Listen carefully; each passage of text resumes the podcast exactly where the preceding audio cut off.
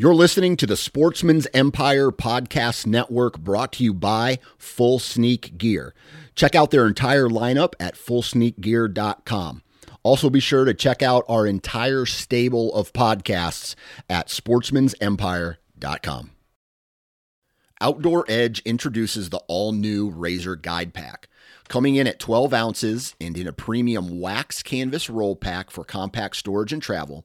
The Razor Guide Pack is 7 blades in total, including a 5-inch replaceable blade folding knife, a 3-inch replaceable blade caping knife, and the flip and zip saw for wood or bone. Whether you're hunting the back 40 or chasing game deep in the backcountry, the Razor Guide Pack has it all. For more information, visit OutdoorEdge.com.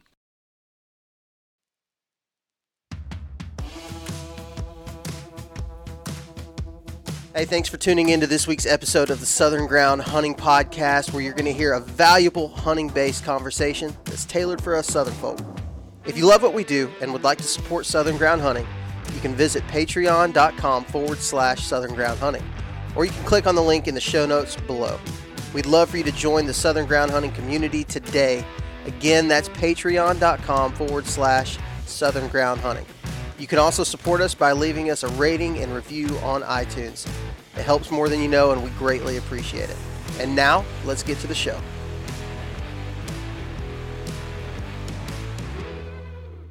Welcome back, everybody, to another episode of Southern Ground Hunting Podcast. I'm here with no other than the one and only Parker McDonald, and I myself, Matthew Reeves. We are jumping on tonight. It's going to have a fun little roundtable discussion with a good friend of ours. But first off, me and Parker have been pretty busy in the turkey woods, none to say the less. It's hard to not think about something like this. But if you listen to our partner channel, Limb Hanger, you probably hear a lot of our stories, whether it be success or our failures. We constantly are talking on there. So if you really want to dive into the turkey hunting content, go over to Limb Hanger, check that out.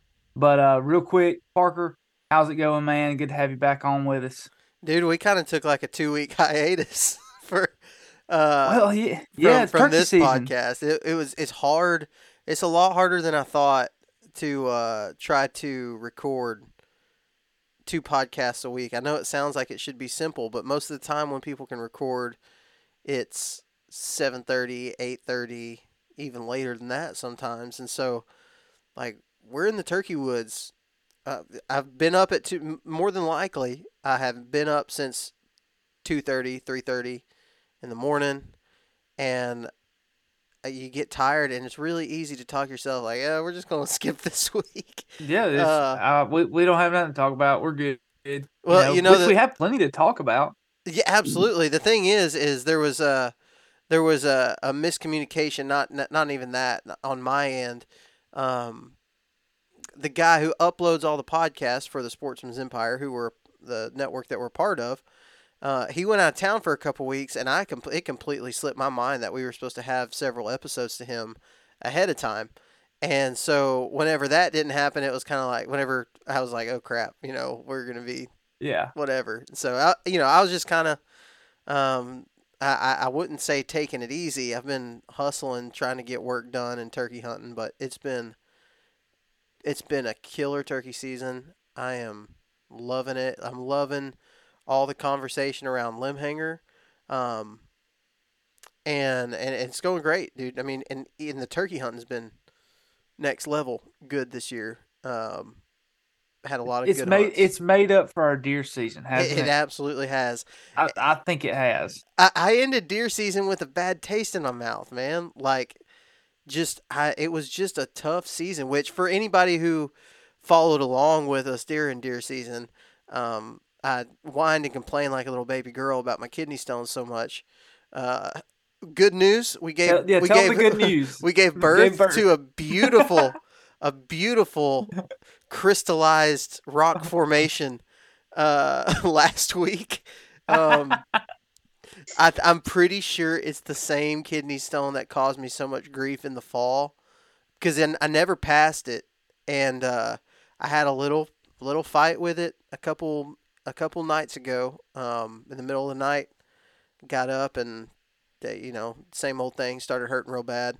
And then the next morning, you know, labor was short, delivery was short, and to be honest with you, I'm pretty sure it's still sitting on a napkin next to my stove.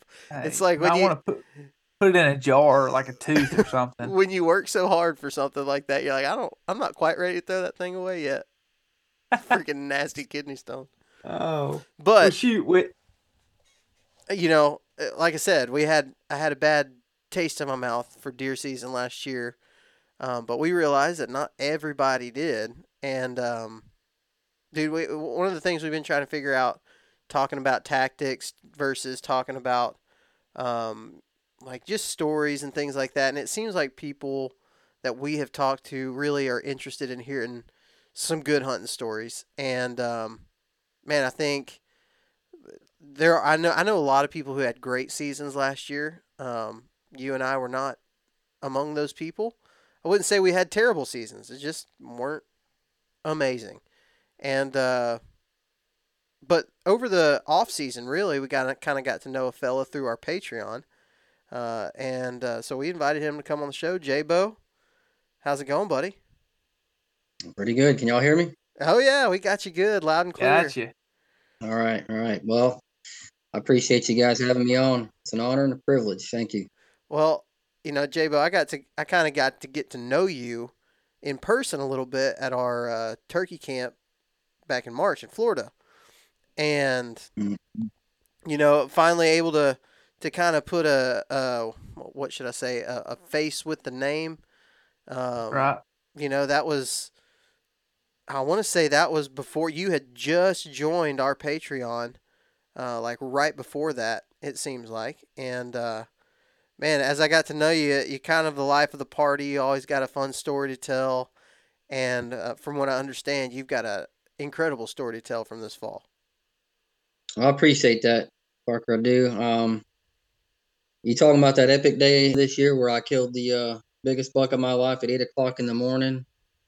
And then I killed the biggest buck of my life at 10 o'clock in the morning. That's the one I'm talking about. Yep. Funny enough, that's the same one that I'm referring to. Yeah, that's a pretty epic day for me in the deer woods, I'll tell you that. Dude, before we get into that, Jaybo, that's a good one.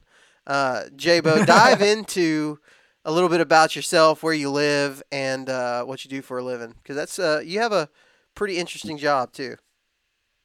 Yeah, so my name is Jaybo. 43. I live in north central Florida. One thing I better mention or I'll get in trouble. I've been married to an amazing woman for 20 years. Been with her for 28 years. She's been with me, luckily. You know, I say that because she put up with all my BS over the years and my obsession with the outdoors and hunting. And, you know, she's my biggest fan. She's always standing there at the garage door when I'm coming home late at night. You don't have to, there's no words anymore. She just looks at me and I look at her and go, she just gives me that, like, mama, come here. Knows. Yeah, she just knows. But every once in a while I get lucky and I bring some meat home and she's all happy. And she's, like I said, my biggest fan. We make a big feast the next day and my kids get involved. But I work for the state, and I'm in the reserve. Most of my adult life, I've been in the military. 17 years, it seems like forever, but I've, you know, deployed all over the world and, you know, just kind of had 3 or 4 near-death experiences. And so I'm much different than I used to be. Used to be real serious and took life way too seriously. Now I'm kind of more laid back and just, it takes a lot to get me riled up, and I just enjoy living life, and I like to make people laugh, like cut up and have a good time. And I work, so like I said, I work for the state, and I travel all over the state, and I collect roadway survey data in a very specialized, like, roadway survey vehicle. It's got all this special equipment on it and camera systems and lasers, and I run up and down the state highway system collecting data that ultimately gets sent off to Tallahassee, and they use that data to allocate funding. But anyway, that's boring stuff. Yeah, I just addicted to the outdoors. I love to hunt. I've been hunting. It's almost embarrassing to say how long I've been hunting. If you try to say how successful I've been, like if you look at my deer wall and you go, "You've been hunting that long?" You're like, "Yeah."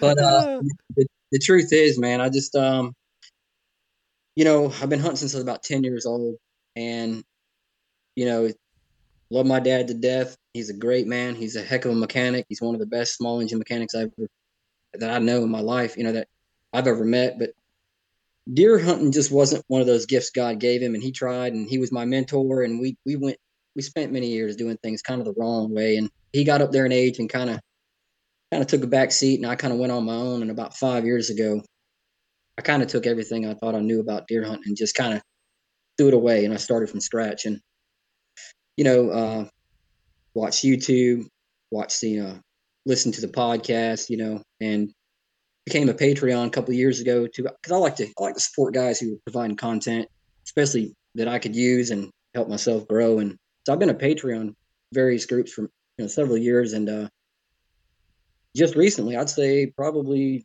June or July, right before the September opener this past season, I tried this Marco Polo thing that people have been telling me about, and I don't have any social media, and I was kind of very hesitant at first because I was like, I don't want to get on this thing and talk to people. Well, and let me interrupt you real quick for people who don't know what Marco Polo is. Yeah, sure. Marco Polo, anybody can have Marco Polo, right? Like it's a video chat app. But we use that the same way as Chasing Tails does, our buddy Walt. We use that as a way to actually have like direct communication with all the people who support our show, and we get to have these one-on-one conversations. And, you know, you mentioned a while ago, Jaybo, you were talking about your wall being like, you've been hunting this long, you know?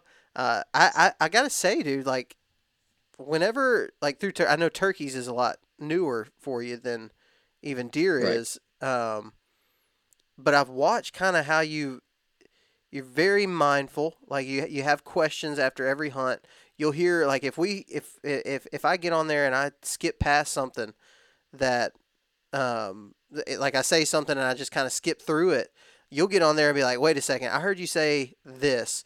Could you explain that more? So that's kind of what we do in that, is like we really try to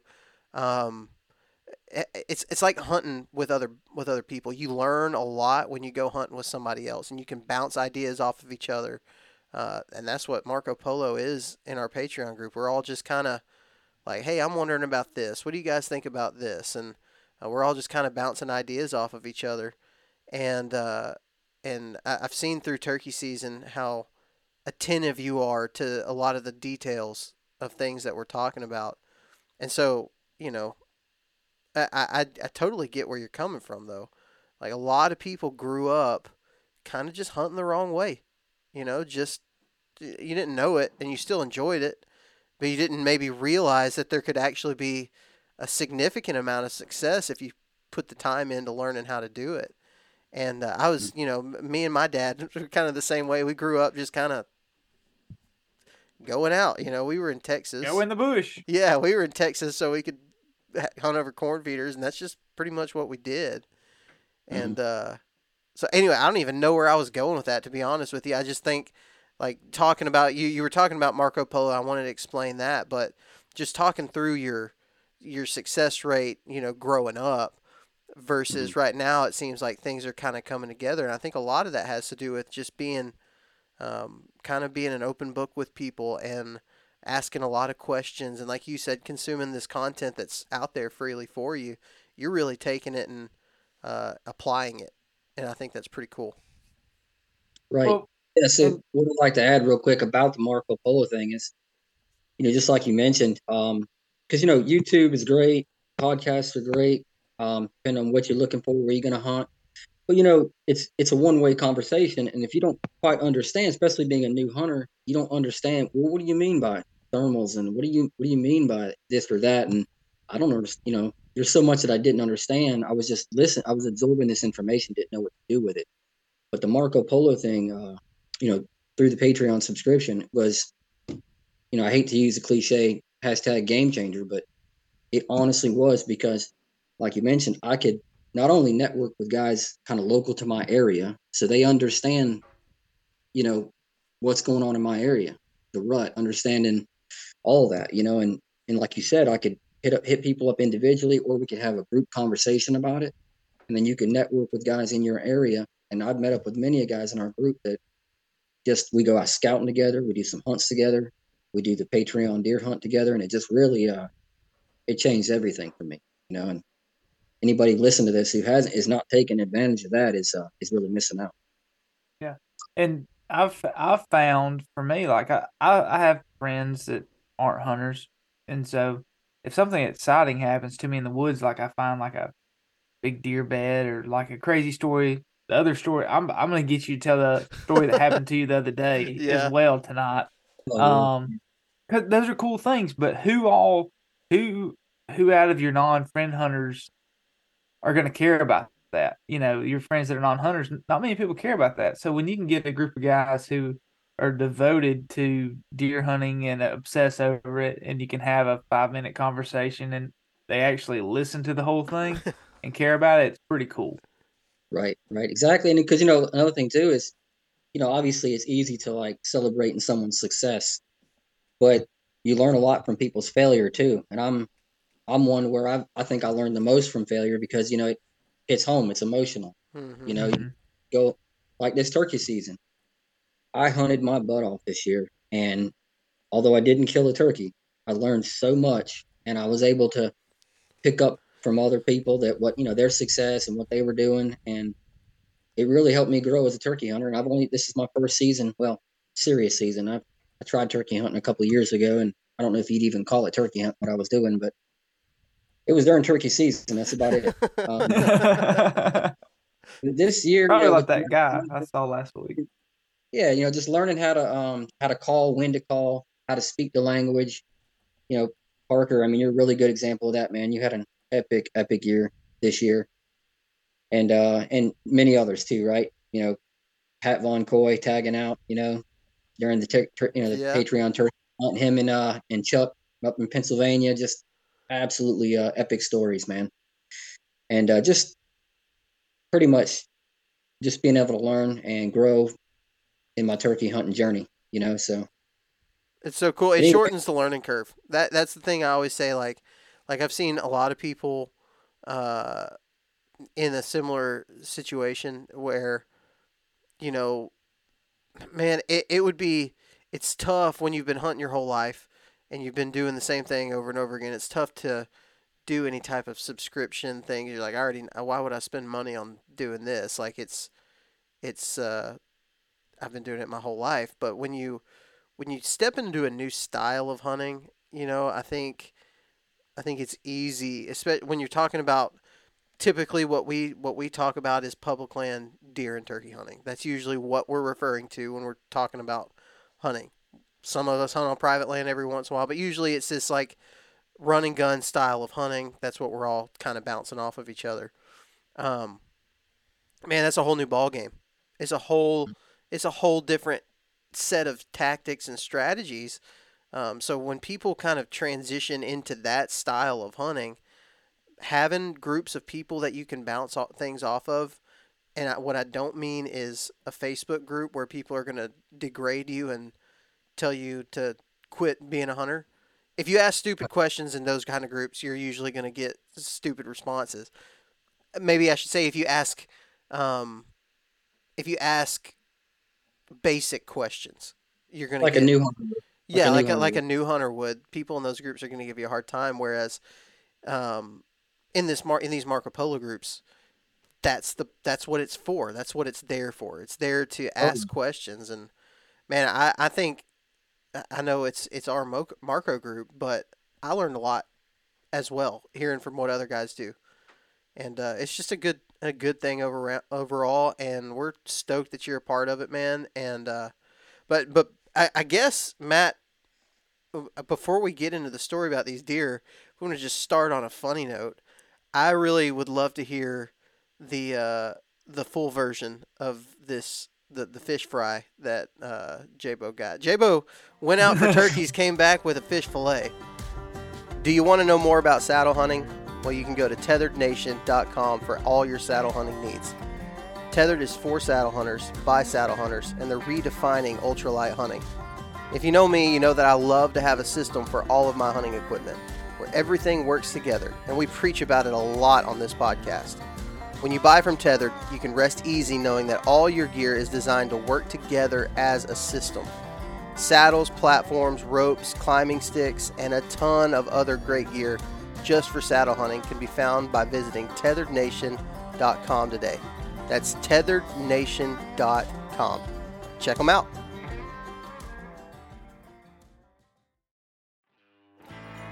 Whether you're looking for a new knife for the field or the perfect everyday carry, you've got to check out Join or Die Knives from Richmond, Virginia. Join or Die is a small shop and a custom knife maker dedicated to creating handmade knives that are a cut above the rest. They make custom handmade knives to fit any need from the field, the kitchen, or just an everyday carry, and they come in several different steel and finish options. They've also got a ton of options for the handle as well. Plus, if you don't see something you like, you can always order a completely custom knife forged to your exact specs. I highly recommend you check them out. Get yours at JoinOrDieKnives.com and use the code SGHUNT to save 10%. That's all uppercase, all one word, S-G-H-U-N-T. Yeah, that's an interesting one. So I was trying to make a move on this gobbler that, you know, they've been slipping on me last couple of days, and I'd seen his track. He was a phantom. He would not make a sound. But after making moves on him, I would work my way back to the truck, and I'd see gobbler track in the two track I had just walked down, and one of them was in my boot print. I'm like, you sucker, man. So I'm trying to make a move on him, trying to predict where he's going. So the next morning I come in and I get to a four-way intersection and I'm listening. I decided that I wasn't going to make a sound because I'm kind of on the fence about locator calls anyway. And it's mostly just because of my lack in confidence with them. So I just figured I'd go in there and just be quiet and just let the woods wake up, you know? And off in the distance, just about prime time when all the birds started chirping and woods waking up, I thought I heard a phantom gobble off to my like 2 o'clock position. And I'm like, you know, sometimes like, man, you doubt it. Like, is that one right there? You know, you want it so bad. You're like, man, am I making this up? I'm like, I'm pretty sure that was a gobble. And so I'm like, you know what? I'm going for it. So I got my gear on and I started heading. I was basically heading southeast towards a lake. This management has got a big lake on it, and I figured I would just get down in there and use the lake to kind of skirt the edge and then come up and try to find him, you know. And I got down in there, and I got myself in a pickle. It got way thicker than I was expecting. I kept telling myself just a little bit further and maybe open up a little, you know. I'm looking at the map, you know, I'm trying to stay optimistic, but it just got so thick in there that I was like, I finally had to accept it. I had made a bad move and I had to work my way back out. And I'm sitting there, standing there, and I think I was poloing you guys, explaining it to you. And it was so thick, and I was poloing you guys, showing you, man, like, I really messed up on this one. And just about that time, I started hearing some screeching and some ruckus up in the tree above me. And I'm like, oh man, there's two bald eagles up there, and they got a nest. And they weren't full on dive bombing me or anything, but they were making it known they weren't happy that I was there. And so I'm like, oh Lord, I gotta get out of here. I don't want to get, you know, dive bombed by these eagles. So I start backing. Yeah, exactly.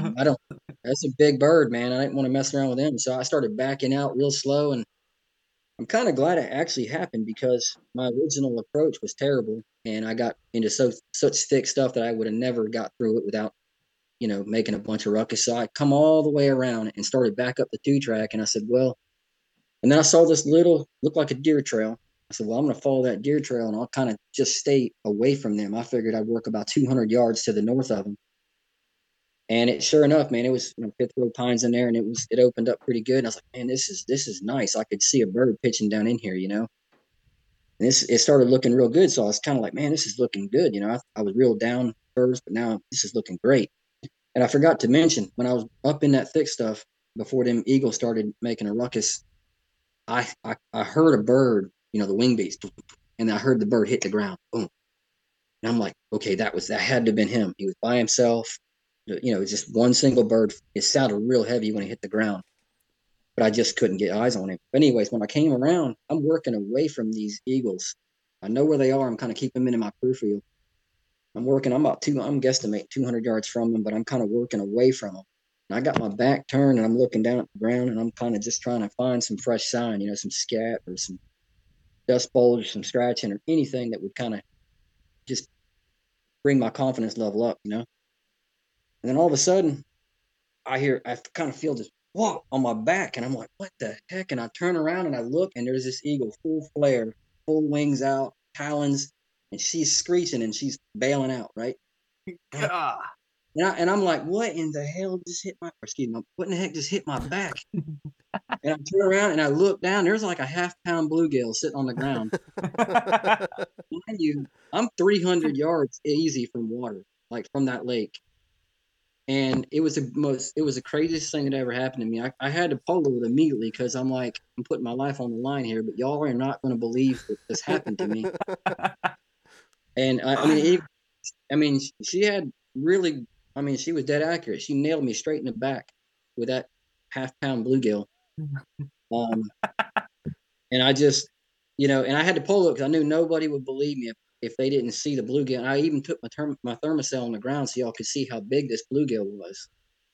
It was big old bluegill. It was a big bluegill. It looked like a crappie. Yeah, I thought it was a crappie at first. That was crazy.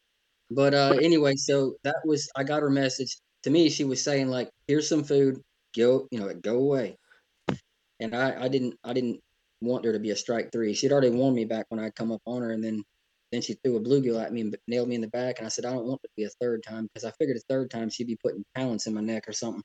You're gonna look up. You need to look up. What does it mean when eagles throw fish? Like it's probably their mating call. She probably thought, look at that stud. Yeah.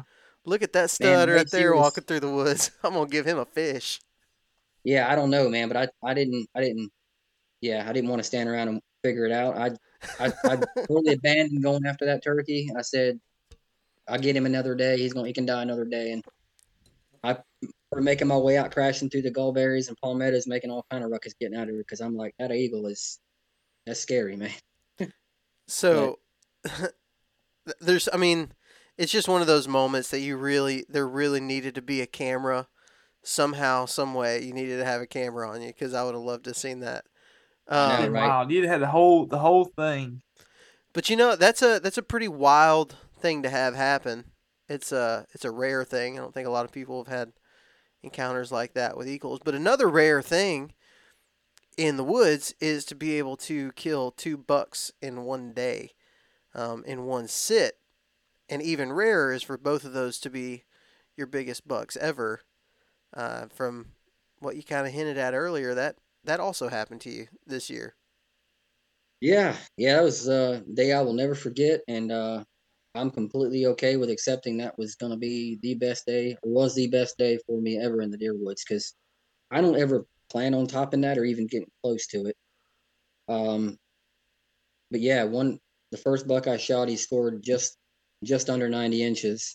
And I thought, man, that was a great buck. Not just rack size, but like his body size. We're talking Florida too. Yeah, Florida, so, like South Florida. Yeah, so we're north central Florida, and to shoot a 90-inch deer, you've done something. You've had a pretty good hunt. And to shoot Florida registries, 100 and anything over 100 inches.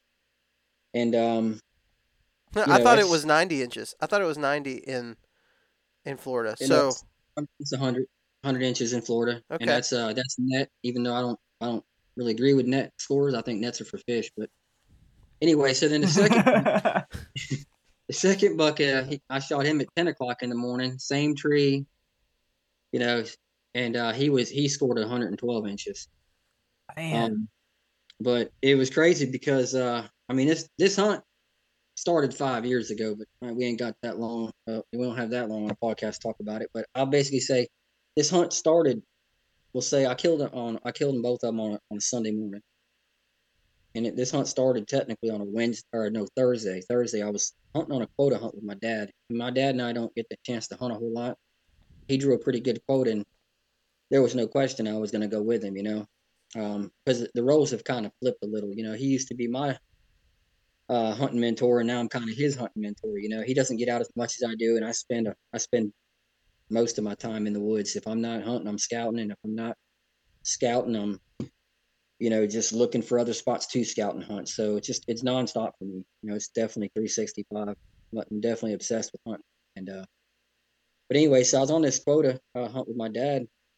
Went in there on Thursday, and And what I did on Thursday, even though the hunt started Thursday morning, neither one of us could get over there. So I rode over there Thursday evening and didn't even plan on hunting, just figured I'd ride the roads, figure out where people are. Because I like to, you know, just like Jeremy Aaron says, you know, I like to figure out where all the hunters are and use the hunters to my advantage to, you know, try to make a play, you know, especially on public land, you know. That's pretty much what I did is I went over there on Thursday and just kind of scouted where people were. So when my dad and I could get in there on Friday, we'd have somewhat of a game plan, and he can't climb a tree anymore.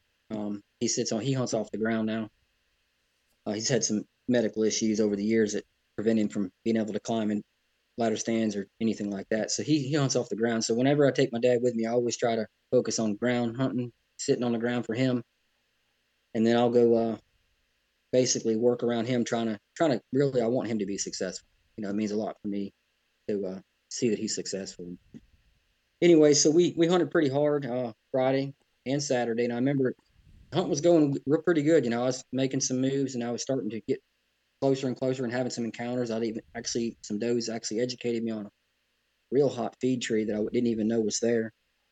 So I made a move and got up near this three-way transition, you know, and was expecting these deer to come out of this swamp and hit this feed tree. It was earlier season, you know, archery, late archery, and they did. They came right out there and they fed on that tree. And you know, the whole time I'm thinking, you know, it's getting closing time on Sunday or Saturday evening there, and at closing time where I've only got a little bit before last light and it's over, you know, and we have to make a play for Sunday. And man, I just kept thinking about my other spot. You know, I knew there was a big buck in there.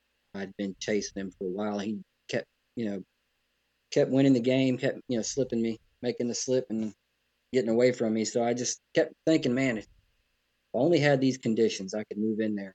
And I kid you not, man, it just happened. The wind shifted, and I got to thinking, and I'm looking on my various apps that I use. You know, I like Spartan Forge for weather. I mean, it's one of the best. Even some of the other guys tell you, you know, Brett Smashman will tell you, you know, and even Walt's mentioned it, like Spartan Forge is great for predicting the weather. That's what I like using it for the most. And so I pulled up my phone real quick, and I'm looking at the weather, and I'm like, man, this wind has shifted to exactly what I need it to be. And I started kind of looking at the forecast, and I'm like, man, I can make a move on that spot. But that in the back of my mind, I'm like, how do I tell my dad I can't hunt with him? And I've got to go kill this deer. Like, this is everything I've been waiting for. All the conditions are perfect, you know?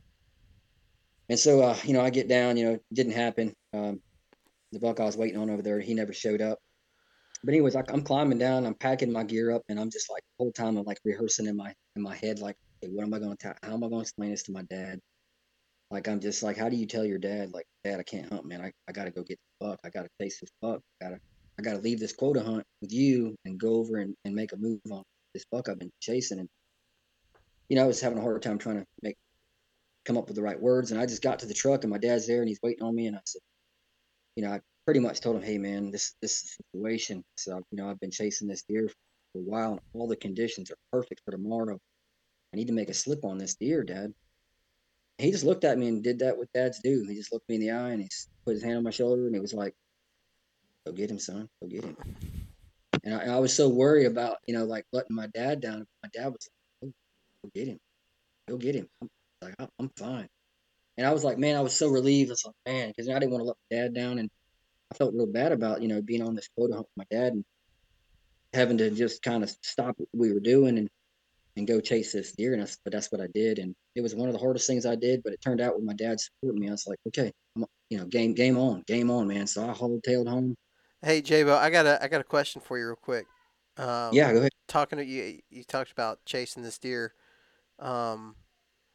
Was this a situation, like, had you been hunting this area regularly? Had you had encounters? Did you have a trail camera? Kind of knew what the area was holding? Oh, yeah. Yeah, all of that. All of the above. Yeah, I had a couple encounters. I actually, two years before killing this buck, I actually seen him. Put a bad shot on him, hit him right in the shoulder, had a terrible arrow set up. That's a whole nother story for another podcast. But needless to say, it wasn't a fatal hit. He pretty much, you know, he walked off, and I ended up seeing him later, he was 100% fine. I hit him directly in the shoulder blade with a mechanical broadhead that just wasn't right for my setup, and pretty much wasn't prepared to kill that caliber of deer at that time. Yeah. But I had encounters with him. I had seen him in person a couple of times. He'd busted me a bunch. Like he had me patterned. Like, yeah. The fact that I even had an encounter with him was, he must have had the flu that day or something, because there's no way he should have slipped up like he did and gave somebody like me the opportunity 2-3 years ago. You know what I mean? Yeah. Still learning a lot and doing a lot wrong at that time. And I still consider myself like a mid-level hunter. You know, I'm not new, but I'm not like next level. You know, some of these guys that I get a chance to interact with and talk with on the Marco Polo groups, and sometimes get a chance to scout and hunt with. But yeah, so I had multiple encounters with this guy. Even found his shed antler one time from him. I have. So go ahead, Matthew. Yeah, that is, I'm intrigued with sheds. That's huge for me. I don't know if I've ever found a shed of a deer and actually ended up killing that deer. So that hits home to me, because that's something I would like to do. And then to also do it in the state you're doing it is huge. I've hunted down there some, and it's a different world. It just really is. Yeah, finding sheds in Florida, I don't know what it is, but it is hard. It is hard to find sheds in Florida. Yeah. And you know, I got lucky. I mean, I literally almost stepped on it, and I knew it was his. I only found the one side. I was so excited, jumping up and down. I ran all over the place trying to find the other side. I could not find it. But I mean, I knew it was his because that one side was pretty unique that year. And I was like, there it is, man, that's him. And so, you know, I didn't name him or anything. I just, you know, a couple deer I've named, but for various reasons. But this one, I never gave him a name. He was the one that I couldn't kill. I guess that's his name. It can't kill. And he was frustrating the heck out of me, man, because he was so smart. He, like I said, he had me patterned, and you know, just never give up attitude that I have, and learning from a lot of these guys. There's, you know, in particular, the list goes on and on. There's everyone in our group has something to offer, but in particular, like Splitshot and Curtis. You know, those are probably the two that I talk with daily. And kind of reach out to them and for advice, and like, hey, this is what happened. What do you think? Or what do you think about this? Or how would you know? And so just kind of talking it over with them, came up with a game plan. And like I said, all those conditions were right on that Sunday morning. I knew I needed to get in there, and I did. I got there super early. I got in, and I was hanging in my saddle at least an hour before daylight, but I had worked into where I knew exactly where I wanted to get based on the thermals, and on this piece of property, there's this big sinkhole that kind of drops off into a deep, like depression. It's like an old depression, but it's pretty big. It's several acres large, and in one, we'll call it corner, just because I don't know how else to describe it. I found it by mistake one time, just by accident. There's a natural spring that blows water out of the ground, like ice cold water comes out of the ground, bubbles up, and then flows about 10 feet and then goes back into the ground. And it's real nice and green and lush down in there, a little clover, natural clover, and different browse grow down in there. And so just off to one side, like 10 yards over from that natural seep area, there's this real mature laurel oak that was super hot this year. It was dropping like crazy. I mean, it was one of them Warren Womack hot feed trees, you know, that he describes, you know, just all tore up, like somebody went in there with a tiller and just tilled all the leaves up, and every creature in the forest was feeding under that tree. So I knew that was my ticket in to you know, possibly getting some does down there feeding early in the morning. And if one was hot, happened to be an estrus, it would be even better, right? But I knew all the conditions were right. If I had a chance to go in there and him not bust me again, this would be it. And all I needed was, you know, a doe to be an estrus and feeding under that tree, and that's exactly what happened. I got in there. It took me about 45 minutes to get worked into this, you know, slipping in real silent, trying to get in as clean as possible. But that's what I describe it when I get on this property. I try to get in there like a surgeon.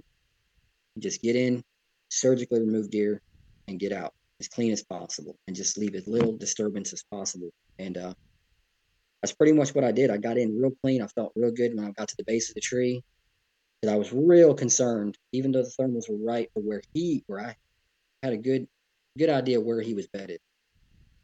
But I didn't quite know where the does were bedding. I knew where they were feeding. I figured they'd be by that tree, but I knew the wind would be just off, you know, that just off wind that they talked about. And then if I got busted by them, it would be over. But I was able to slip by them. They didn't catch me. I got up in the tree, got settled, got all set up, kind of rehearsed everything in my mind. And this is an hour before shooting light.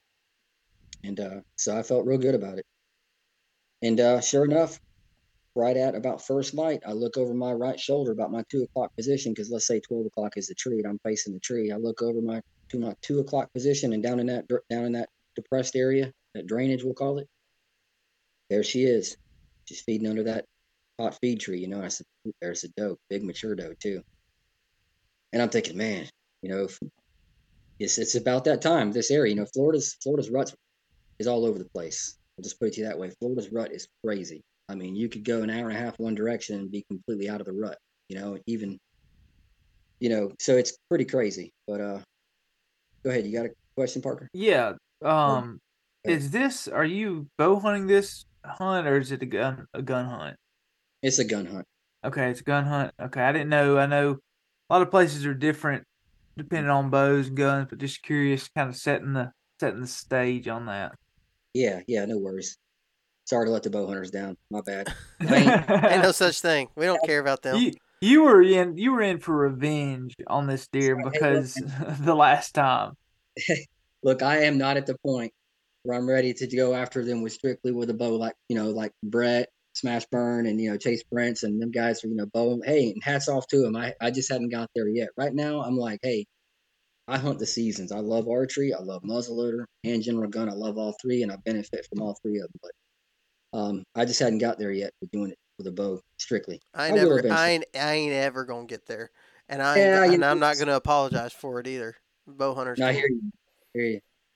But anyway, so so I saw her down there feeding under that tree, and I'm thinking, man, it's timing's right. She's a big mature doe, and just about when I was thinking this, I look off just on the other side of the tree. I'm looking at my 12 o'clock now. I just see these tines kind of turn like that and looking down at her. And I said, ooh, that's a big buck right there. And it's kind of standing into some thick brush behind some palmettos. And I'm thinking, man, that's a good buck. That's a shooter, you know? And sure enough, he did something that she didn't like. And she boogered and took off running up the draw onto the ridge and then gone out of my life. And he took off chasing. And that's when I saw him. I was like, dang, that's a big buck. I mean, not only rack, but, you know, body size, big bucks. There they go. And I was like, oh. I was like, man, it's over that quick. Just as quick as it happened, it's over. And all of a sudden, before I even got that thought out of my mind, he just hit the brakes, man. He slammed on the brakes, and that doe kept going. And he backed up and turned and started walking to me like on a string. And I'm like, I didn't know what to think. I was like, did that just happen? Like, you know, when you see something, you don't know exactly how to process it. You're like, okay, like common sense, logic, gravity says, you know, things just physics weren't working out in my mind. Why would a buck that big hit the brakes chasing a obviously hot doe? And then it hit me. Oh, dang, there's a tank over there. Because if that buck just hit the brakes, there's got to be something over there that he's afraid of. And anyway, he's walking to me. He walks straight to me, walks literally under my tree, and that's the cool thing about the thermals, right? He should have busted me because I stood there at the base of my tree, and, you know, I try to be, as like I said, not only clean as in sound, but clean as in scent too. You know, like I'm really, really thoughtful on where I'm stepping, what I'm touching, not touching. But he walked literally the base of my tree. Walked under me, but the thermals, I was dropping milkweed too, kind of to confirm it throughout the entire hunt, but it was pulling down into that low area. And so he never smelled me, and he walked right next to my tree. He walked right behind me, and I turned in the saddle, and I'm turned behind me like this, and I'm braced against the tree, and he's standing 10 yards behind me, and I said, all he has to do now is turn broadside, and I am not letting this buck walk. This is a big buck. He's not the buck I came in here for. He's going to die another day. he's going to have to die another day. I remember that's what I said to myself. It's like, well, he'll die another day. I'm not missing this opportunity. God has blessed me with this amazing day in the deer woods. And I clicked the safety off, and he turned broadside, and I hammered him, hitting good. And I knew it was a good shot. He ran, and I've learned, this is something else I've learned too. I used to get all excited and, you know, wig out, and I don't do that anymore. I stay perfectly calm, and I listen. And I listened to him run off, and I heard him crash. I heard him stumble. I even heard him stop and start to do that wobbly. You know, I couldn't see him, but I could hear him doing it. And he fell over, and I could hear the thrash, you know, thrashing in the, and then it just went silent. It's like, he's done. Damn. And I was like, man, I was like, looked at my watch, and I was like 8:08. And I'm like, God, I can't believe that just happened. I started, you know, trying to keep my nerves, you know, together. And I'm like, thank you, Jesus. Thank you, God. And I'm just, you know, doing my whole, you know, just trying to keep myself together because my knees are shaking so bad. And if it wasn't for being tethered to the tree, I would have fell plumb out of the tree. Running away. I absolutely lost it. I had to hang my gun on the hanger because I couldn't hold it anymore. I was just like shaking so bad. I'm just like, I'm losing it. I'm just absolutely losing it. And I remember sending a text to Splitshot, and I said, he's down. And he's like, the big one. I said, no, but he's a good one. And he's like, man, you better hang in there. Said, do not get down. I was like, and I was thinking kind of the same thing. It's 8:00 in the morning, and I'm like, man, I got a hot doe. And she didn't even run very far. When I shot this buck and I turned around, she was just kind of leaping off. Like, it's like she didn't go very far. She didn't booger too hard, didn't spook. And I'm like, okay. So I just sat there and I kind of gathered myself, and I was like, all right, chamber another round. And then I just settled down, and I just said, okay, let's see what happens. I got a deer down. He's over there. It's a nice, cool morning. He's fine. You know, he'll be all right. And then, sure enough, a few minutes later, she come back around, went right back down to that draw, and started feeding again like nothing ever happened. How long? It was probably not even an hour, 45 minutes. She felt comfortable enough to work and right back down to that draw, and she went right back to that tree and started feeding again, flicking her tail, everything. That's what I always look for too. When a deer flicks that tail, that's everything's okay. You know, you ever see them get alert, and they'll do that whole checking you out, dogging thing, you know, and that's when you know it's not good. I always study that body language, right? But when a deer does that, flicker that tail, all is well, you know, right? All is well, and I know that. Okay, I won the stare off, you know. But anyway, she's down there just as comfortable as can be, feeding again, and I'm like, man, I cannot believe that she's down there feeding again after I just shot this buck 10 yards behind me, and she was probably at that time 20 or 30 yards in front of me, maybe 40, and anyway, I remember sitting there just kind of looking at her, looking back over to where that, because I kept remembering, man, that buck slammed on the brakes, man. He hit them brakes hard, and he just turned and said, man, I just wondered. And sure enough, right around 10 o'clock in the morning, I seen them big giant tines come down that same, you know, later I went over there and kind of scouted it. They were coming down this little access trail from where they were bedding. And, it turns out that other buck I shot, that 90-inch buck, he was, I guess, like a satellite buck. I'd never seen him before. He'd worked into the area, and he was basically just, you know, just probably staying just out of reach of that bigger buck, you know, just hoping he can get lucky. But anyways, I see these big tines coming through that same kind of thicket. And, you know, I start looking, and sure enough, when he exposed his head, I could see the rack on him. I said, that's him. I mean, I knew that rack. I dreamed about that rack. I was like, that's him right there. That's him. It's very, very good, very consistent characteristics year to year on this guy. And he did almost the exact same thing. He came, walked down the ridge, and looked down at her from up top, looking down at her in the draw. And at first, you know, so I got my gun. I got my backpack hanging off the right side in front of me. You know, 12 o'clock is a tree. I got my backpack hanging just off to my right. And I like to use it as a gun rest for that, you know, offside shot, you know. And so I get ready, I get my gun, get it all settled, and I'm looking at her the whole time, because if she spooks, she busts me, it's over. So I'm looking at her, and I'm getting set, and I'm solid as a rock, man. I'm just waiting for him to make a move, because right now he's quartered pretty hard to me, and there's a bunch of obstructions in the way, and I start picking out shooting. Like, okay, if he steps there, I'm shooting him there. If he steps there, I'm shooting him there. And I'm watching her the whole time, and she's just doing her thing down there. I said, okay, it's good. Now, all I got to do is he's got to make a move. Sure enough, he stepped into a shooting lane, I flipped the safety off, put the crosshairs. He's just slightly quartered to me. I put the crosshairs on his front shoulder and let him have it, man. And he, you hit that, you know, I hit him hard, and you can hear that, you know, that pop when you double lung him. That sound you get, you know, when you double lung him. It's a good hit. I knew he's hit hard.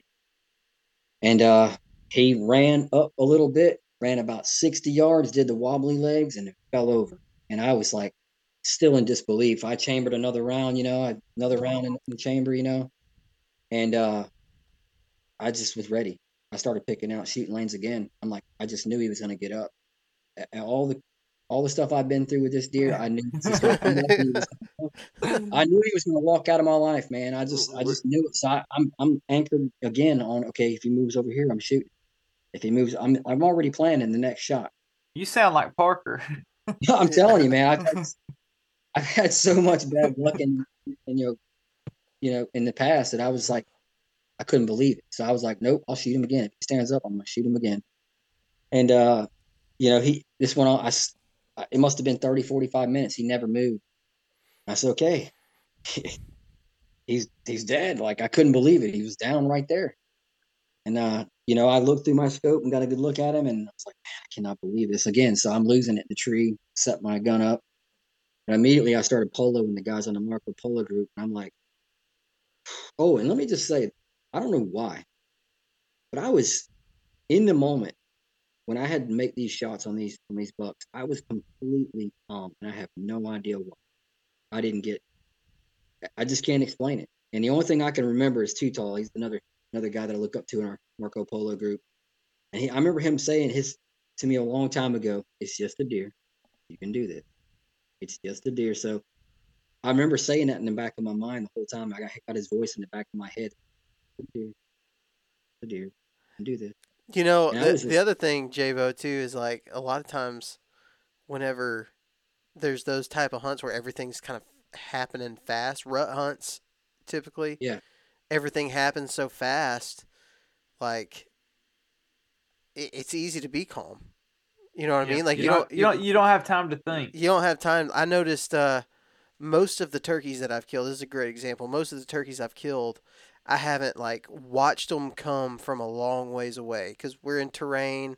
They're coming up hillsides, whatever. I had one last week on Friday that, so I always feel like I'm pretty solid is what I'm saying on my shot. Yeah. But I had one on Friday that I got to watch it strut and do its thing for a long time before it came in. And by the time I was there to take a shot, like when he walked into that opening in range, I'm like shaking like a freaking leaf, man. Like what the junk is going on? I can't stay steady on it. I'm shaking, you know? So I totally like those moments like that where everything's just really fast, you know, it's easy to kind of just stay calm. And I mean, there's something to be said too for setting up in a place where you get the quicker action like that rather than kind of that, like I don't like to hunt big fields and power lines because I don't want to watch them come from a long ways in. That's how I missed all my deer. Straight up. Oh, I've gotten buck fever in the past, especially with a bow, because I'm not a good archer. Like I'm not confident with my bow. I won't take shots past 30 yards just because I don't want the gut feeling of making a bad shot on a deer, you know. And I do get buck fever, but for whatever reason, I was able to stay extremely calm in this moment. And even when I Marco Polo'd the guys, I remember all of them telling me, they're like, man, how can you stay so calm? Because when I got down, because I Marco Polo'd them from the tree, and I was like, hey, this is the scenario. This is what happened. And I got down, and I went over and recovered this buck. I hadn't even got to the first one yet. I went straight to the big one I've been after because it was just such a glorious moment in my life. I was, man, I got to put my hands on this guy. Because you know how you see these deer in person or in game cam pictures, you know, until you put your hands on them, you just don't realize some of the characteristics they have down near the base, or maybe they got hit. Like he had a real funky puncture wound on the center of his head where he'd been fighting. Just all these things, you know, and putting my hands on him. And I remember Marco Polo and the guys live. And later that, I guess, day or the next day, they were like, man, you were extremely calm. So they started joking, calling me, you know, because they call Chase Prince, they call him the Iceman because he's just so cool, calm, and collect all the time. they started calling me like Iceman 2.0 and like Baby Iceman and Ice Baby. Yeah, like I'm a small guy, so you know they like making small guy jokes to me. But you know they were like mini Iceman and all this stuff. But I was just—I guess I was so taken back by it that I didn't. It was like an out-of-body experience, man. I didn't even think it was real. I figured any moment my 3 o'clock alarm was going to go off, and I was going to realize it was all a dream, and I needed to go try to kill this buck. But it wasn't a dream. I mean, it was real. And I remember Marco Polo and the, you know, these guys, and I'm holding the rack, and I'm like, I can't get his rack in the frame. I've got to like do a wide pan, like this is how big this buck is, you know. And it was surreal. I just, to this day, like I'm a humble person. I try to stay humble in it, you know. And yeah, I just, is it humble, Jaybo, to say you're a humble person?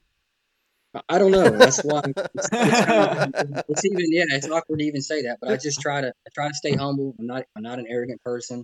And like a lot of people, and like Nick, one of my good buddies, you know, we call him Porkchop on the group. I remember him hitting me up a couple of days later, and he's like, man, you've been pool sharking us all this time. You ask all these questions and all the groups. And because I had killed a couple of does in the season with my bow, and I you know, Marco Polo'd it live. I got a bow mount, a phone mount on my bow, and I've shot a couple bows, does this year with my bow, and I Marco Polo'd the whole thing, and then now I kill these two giant bucks. And so so Nick, you know, Porkchop is like, man, you've been sharking us, man. You're some like epic hunter, and you know you ask all these questions, because he's like, man, you ask all these questions that I want to ask too. You know, we're both trying to learn. You know, something pretty new in the game as far as, you know, and I don't consider myself like a trophy hunter at all. Like I like to put meat in the freezer. I like to get some meat in the freezer, and then after that, I get a little more selective. And I would be lying if I said that there's something about killing a mature buck that doesn't make you just like proud, and it's the ultimate chess match. And you know, when you kill a mature buck, and even a buck in Florida that's over 100 inches, it just, there's so much that went into that. A lot of failure, a lot of good luck, some skill, and it just all came together. Time, instead of for me to see, I mean, time, like, oh, yeah, time, the time that it takes, dude. I've talked about this several times. I don't know if I've talked about it on a podcast or not, but even here in Alabama, like, we go. I've been going to Kentucky every year for probably the past 5, 6, something like that years, and. Mm-hmm.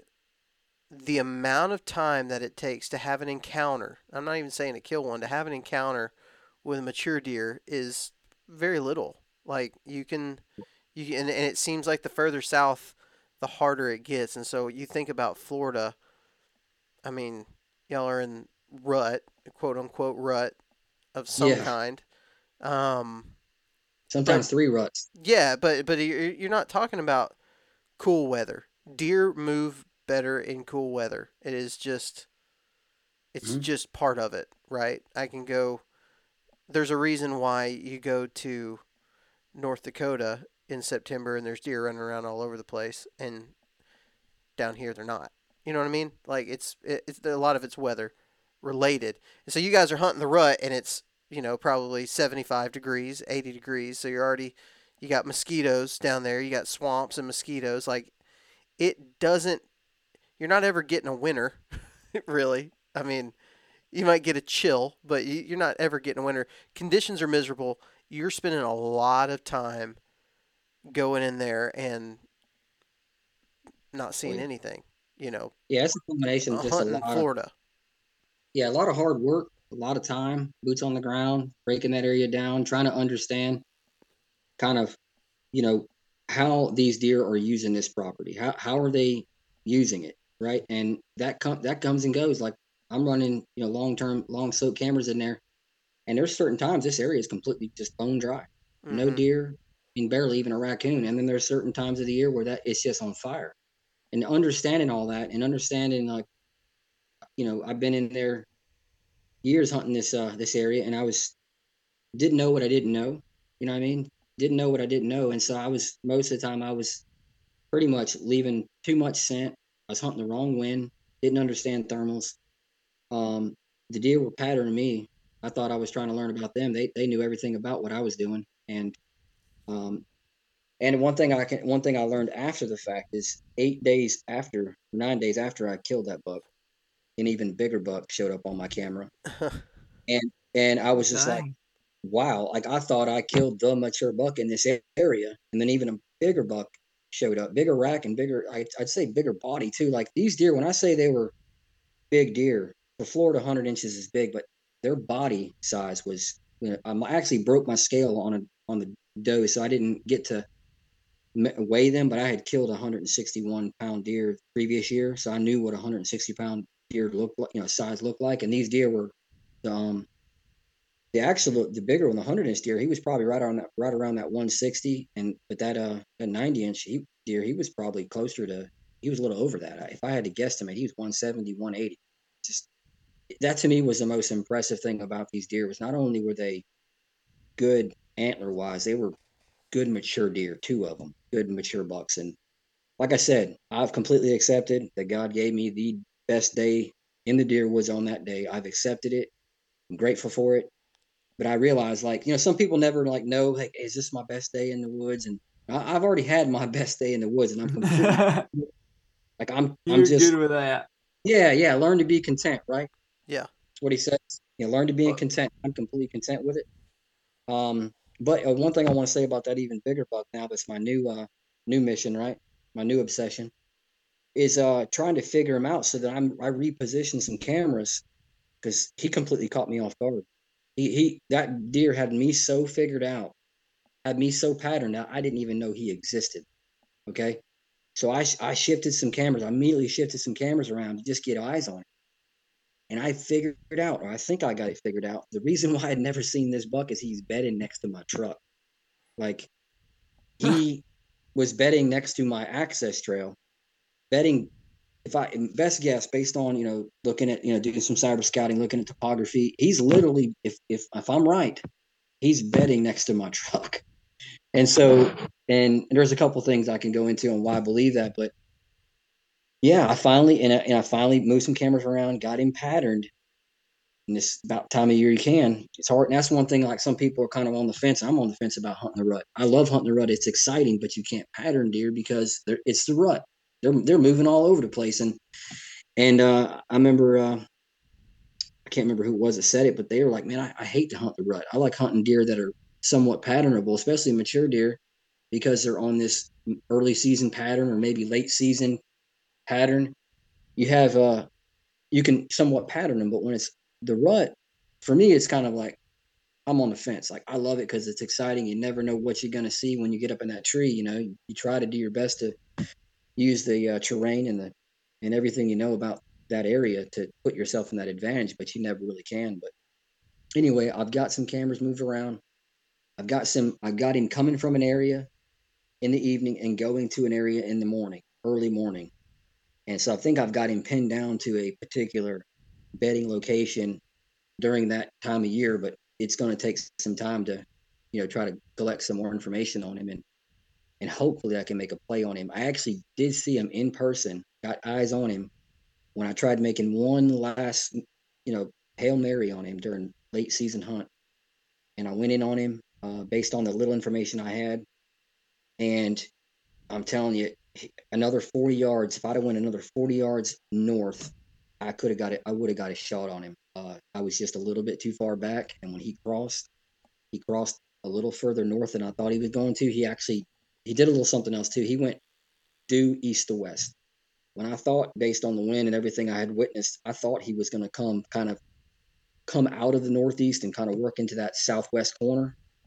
And he didn't. He went directly across the property, caught me off guard. And, you know, obviously he's smarter than me and he's probably got a satellite bed somewhere else. And his primary bed's where I thought he was. And for whatever reason, he just didn't hit that primary bed where I thought he was going. And he slipped me, but I got eyes on him, and so I got to see him. And he's a great deer, and so he's my new obsession. Put it that way. Well, I hope you kill him. See what happens. Yeah, I'm sure we'll get to hear more about him too. I'm excited about watching it through the season. I'll keep y'all posted in the Marco Polo group, and if I'm lucky enough to get him, you know, I might just have to come on and do another podcast. You know, absolutely, we'd love it. I'd be Yeah. I probably wouldn't be as happy as you, but I'd be a happy camper if you go out and shoot that buck. Man, yeah. Really appreciate you coming on and sharing this great story. Awesome story. Yeah, I appreciate that. I hope you bought a lottery ticket that day. That's what everybody says. I didn't. Yeah. I was, man, let me tell you what. I was on cloud nine, and I was trying to stay humble in the moment. And they started calling me like Slabo and all this stuff. And it was I mean, man, I had a little miniature fan group there for a while. I had a bunch of groupies wanting selfies and stuff. It was pretty awesome, man. But like I said, you know, after a few months, you know, kind of just reset and get after it again, man. You know, you just onto the next adventure and never forgetting those memories. Kind of like Jeremy Aaron says, you know, I'd rather be poor and make a million memories. That's well said, man. Well said. Well, we appreciate you coming on, and also thank you for your service, for what you've done and what you're doing now. But hopefully we can have you on and talk about this other deer you have. But that's gonna wrap it up for tonight. And we appreciate you and appreciate y'all for listening. And if you are interested in our Patreon or Marco Polo app, you can find that in our description of the podcast. But until then, we'll see y'all next week. Hey guys, thanks for listening to this week's episode of the Southern Ground Hunting Podcast. You can keep up with Southern Ground Hunting by following us on Facebook or Instagram, or subscribing to the YouTube channel. And you can be sure to check us out at southerngroundhunting.com to pick up some of our merch, read some blog articles, and all that good stuff.